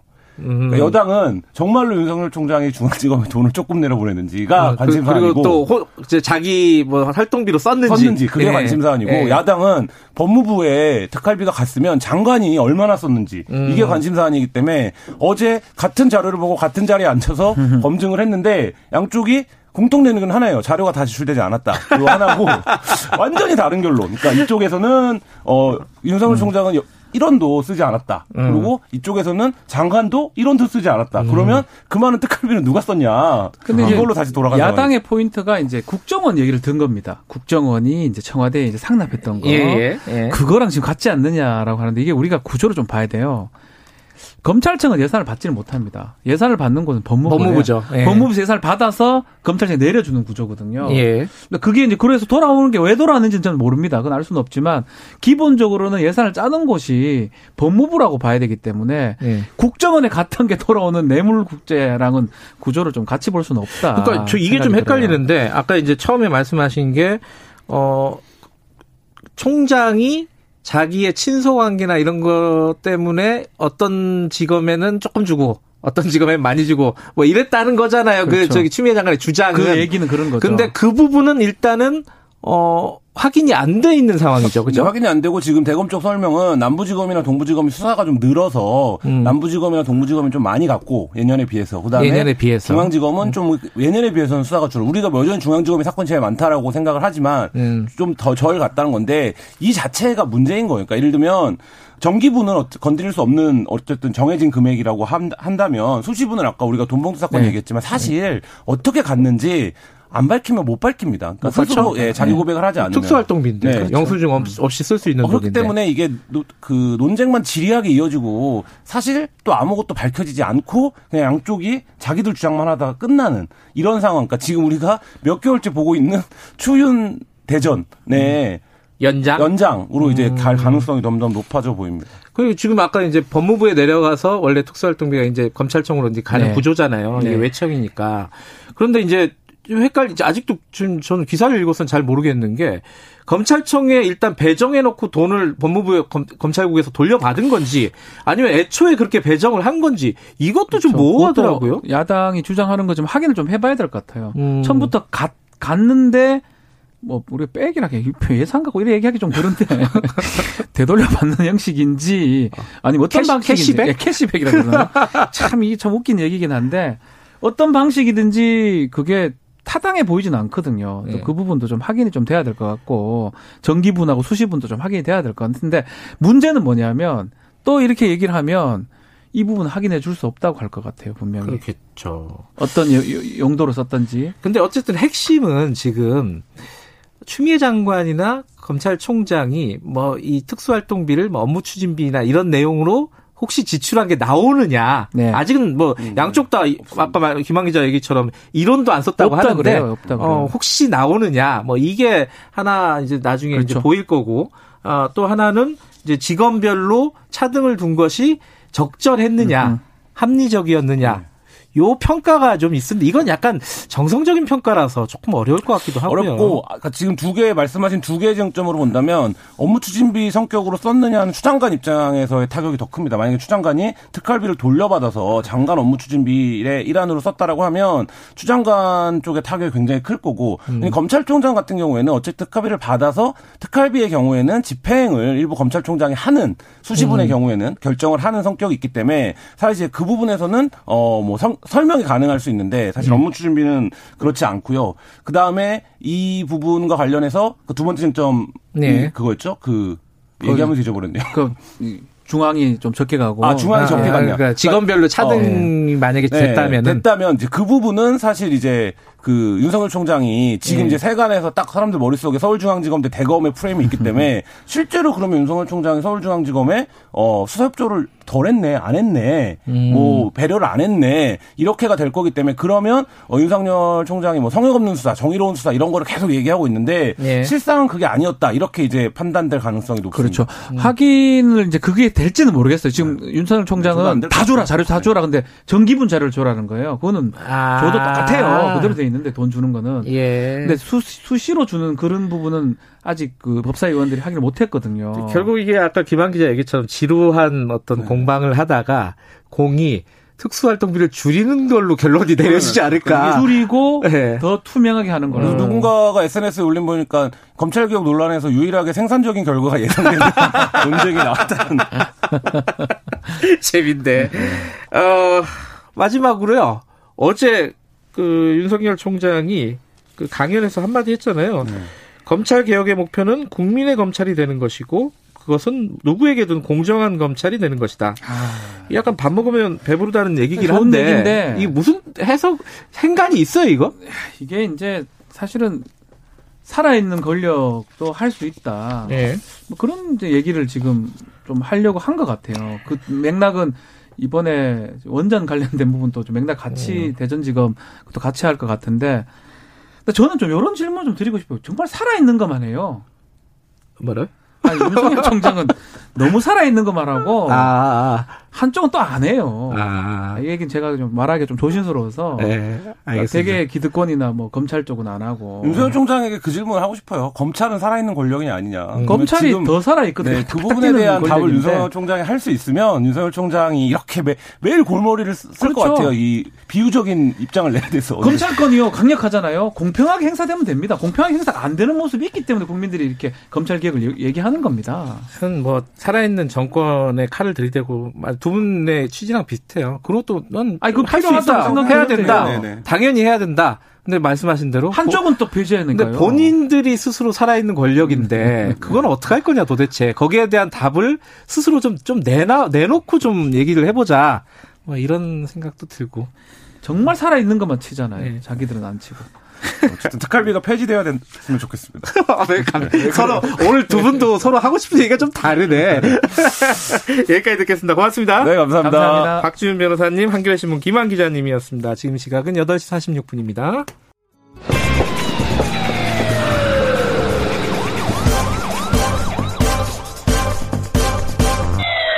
김경래의 최강 시사.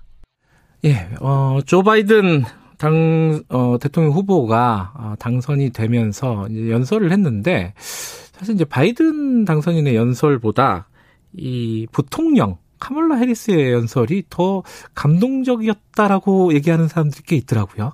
약간 좀 울먹이는 느낌도 있었어요. 그죠? 어, 감정이 북받치는. 그리고 그 패션, 옷이 굉장히 화제가 됐습니다. 의미가 어, 굉장히 어, 깊은 옷이라고 합니다.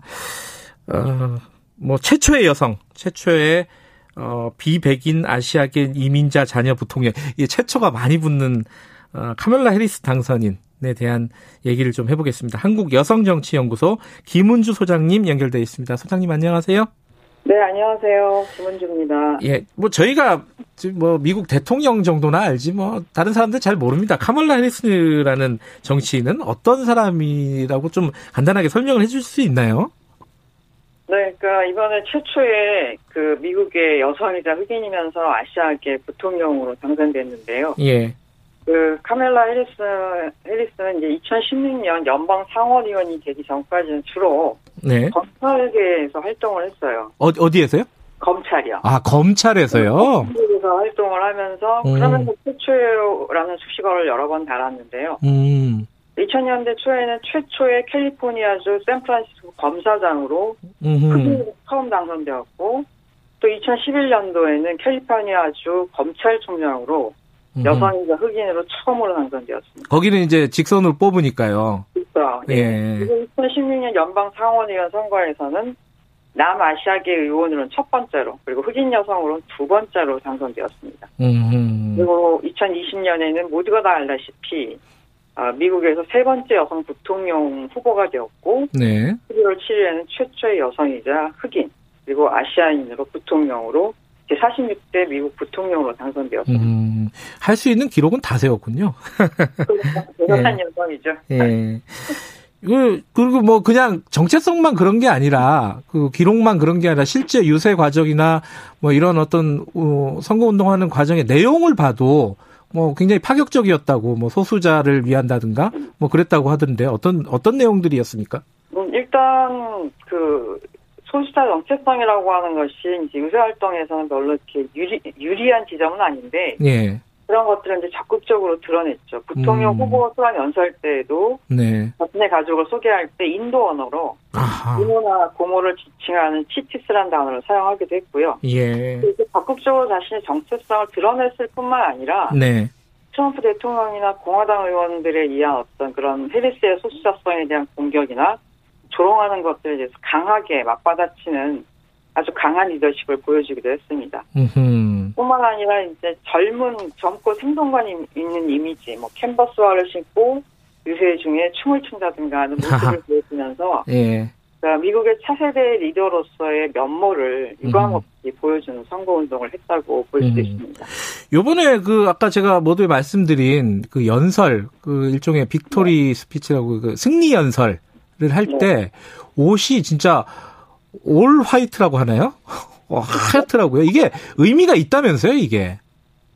어, 그 영미권 여성 정치인들에게 흰색은 상당히 특별한 의미예요. 특히 이제 20세기 초 여성 참정권 운동, 운동을 했던 분들이 예. 흰 옷을 많이 입고 그래서 거기서 유래된 전통이기 때문에. 흰색 바지 정장 그리고 그 푸시보 블라우스라 그래서 목에 큰 리본이 달린 블라우스 아, 그렇죠. 이건 수십 년간 그리고 현재까지도 영미권에서는 어떤 여성 참정권을 상징하는 그런 역할을 하고 있습니다. 아, 그래요. 어, 근데 그, 지금 아까 말씀하신, 지금 말씀하신 여성 참정권 운동이 올해가 100주년이 되는 해라면서요? 그렇죠. 음, 그러니까 1920년도에 수정헌법 제 19조가 이제 연방의회에서 통과되면서 네. 어, 미국 여성이 참정권을 획득한 날이죠. 음흠. 그래서 이렇게 100년 만에 미국 정치의 어떤 최고의 유리천전이라고 할 수 있는 이 대통령직 네. 에 여성이 탄생했다는 거는 상당히 큰 의미라고 할 수 있죠. 음. 근데 지금 마- 방금 말씀하신 그 푸시보 블라우스 여기 나비 넥타이처럼 이렇게 큰 리본이 목에 달린 네. 그런 하얀 블라우스가 왜 그 여성 참정권 운동의 그 뭐랄까 상징이 됐습니까? 그러니까 이 시대가 19세기 말에 예. 유럽에서 이게 많이 유행이 됐었었고 음흠. 그리고 이제 그 옷들을 여성 참- 참정권 운동하는 분들이 많이 입었어요. 근데 이제 그 푸시보라고 하는 것이 이제 목둘레에 큰 리본이 달리는 거거든요. 예. 남성들에게 있어서 넥타이는 공적 활동, 공적 어떤 지위를 상징하잖아요. 아하. 그런 친구 넥타이 안 매잖아요. 예. 마찬가지로 여성에게 있어서 이 푸시보라고 하는 큰 리본은 음. 공적 활동, 공적, 공적 권위를 상징하는 겁니다. 그래서 음. 일종의 여성에게 있어서의 넥타이와 같은 음. 그런 걸 이제 상징하고 그래서 이제 마가렛 대처 수상도 상당히 푸시보 블라우스를 많이 즐겨 입었어요. 그렇구나. 검색해보면 많이 나오고 예. 그리고 힐러리 클린턴도 대통령 후보 수락 연설할 때 음. 흰색 정장과 이 푸시보를 입었었고 네. 그리고 이제 그 미국의 최연소 여성 의원인 알렉산드리아 오카시오 프로테스도 2018년도에 개원식 할때이 음. 옷을 입었었죠. 음. 특히 재미있는 건 작년 트럼프 대통령 이제 시장 연설할 때 네. 하나 여성 여성 의원들이 모두 이제 하얀색 이 옷을 입고 이때는 이제 저항의 의미로 음. 트럼프 대통령의 그 실정들에 대한 어떤 저항과 거부의 의미로 이 흰색 정장과 푸시보 블라우스를 입었었습니다. 음. 남자들은 보통 이렇게 약간 검은색 계통의 나- 양복들을 많이 입잖아요. 그렇죠. 네. 그리고 여성 그 정치인들이 하얀 옷을 입고 있으면은 그게 굉장히 눈에 띄기는 하더라고요. 그렇죠. 그 단지 옷이 아- 이제 여성 정치인들의 패션은 그냥 옷이 아니죠. 음, 상징적인 의미가 있다. 그렇죠. 메시지를 전달하는 네. 그 수단의 역할도 하는 거죠. 근데 요번에 미국 대선을 보면은 여성들의 역할이 좀 컸다면서요. 아, 어, 그, 뭐, 유권자, 이제 정확한 거는 네. 이제 좀더 지켜봐야 통계가 나올 것 같은데, 예. 지금 이번 대선에 참여한 미국 유권자 수가 1억 5,900만 명 정도 되는데, 네. 투표율이 한 66.4% 된다고 해요. 예. 이거는 2016년 대선보다도 한 7% 높아진 거고, 예.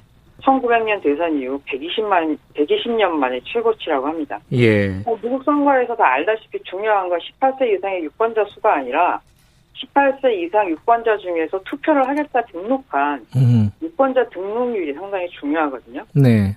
러커스 대학의 미국 여성정치연구소가 발표한 자료에 의하면 1980년 이후 대통령 선거에서 이 유권자 등록률과 투표율에 있어서 항상 여성이 높았어요. 아. 그러니까 여성이 더 많이 등록하고 여성이 더 많이 투표하는. 예. 2016년 대선에서 마찬가지로 유권자 등록률이 여성의 남성보다 한 4% 높았고 투표율에 있어서는 심지어 한 10% 정도 높았습니다. 음. 이번에도 이제 아마 크게 다르지 않을 거라고 생각이 되는데요. 예. 특히 이제 대선 직전 10월 한 달 동안 미국 내에 있는 유력한 어떤 여론조사 기관에서 발표한 내용들을 분석하면 바이든을 지지했던 사람들 중에 여성이 평균 10% 이상 높았고 많은 경우는 20% 정도가 나왔었고 네. 트럼프 지지자 중에서는 남성이 여성보다 10% 높았습니다. 음. 그리고 바이든과 트럼프를 각각 지지하는 여성들 간에는 적게는 9%에서 많게는 26% 정도가 바이든을 더 많이 지지하는 걸 나와서 한마디로 말하면 바이든의 승리는 여성들의 덕분이라고 해도 과언이 아닙니다. 그 뭐 다들 예상은 되지만 트럼프에 대해서 뭐가 그렇게 화가 났던 걸까요, 여성들이? 크게 두 가지가 아닌가 싶어요. 그러니까 음. 노- 누구나 다 알고 있다시피 지금 최근에 올 한 해 내내 우리 국민도 지금 고통을 받고 있는데 코로나 팬데믹에 대한 어떤 대응 실패에 네. 대한 어떤 분노 그로 인해서 여성뿐만 아니라 가족 네. 전체가 어떤 그 음. 생명과 생존에 대한 위협을 받게 된 것들에 대한 어떤 분노와 거부의 표시이고 네. 또 하나는 뭐 다 알다시피 트럼프 대통령 4년 동안 그동안 발언해놨던 여성에 대한 혐오라든가 음. 비하라든가 또 소수자 차별 특히 이러한 것들이 어떤 그 발언에 끝나는 것이 아니라 음. 이런 것들이 실제적인 우리 일상생활에서 미국 시민들의 일상생활에서 특히 예. 여성들 부분에서 실제적인 위협으로 나타나다 보니까 알겠습니다. 이런 것들에 대한 분노가 아, 여성들이 예, 정치에 적극적으로 예. 참여하게 만들지 않았나 싶습니다. 이번 선거는 여성들의 승리다. 이렇게 생각할 수도 있겠네요. 자, 여기까지 듣겠습니다. 고맙습니다. 네. 한국여성정치연구소 김은주 소장님이었고요. 여기까지 하겠습니다. 내일 돌아옵니다.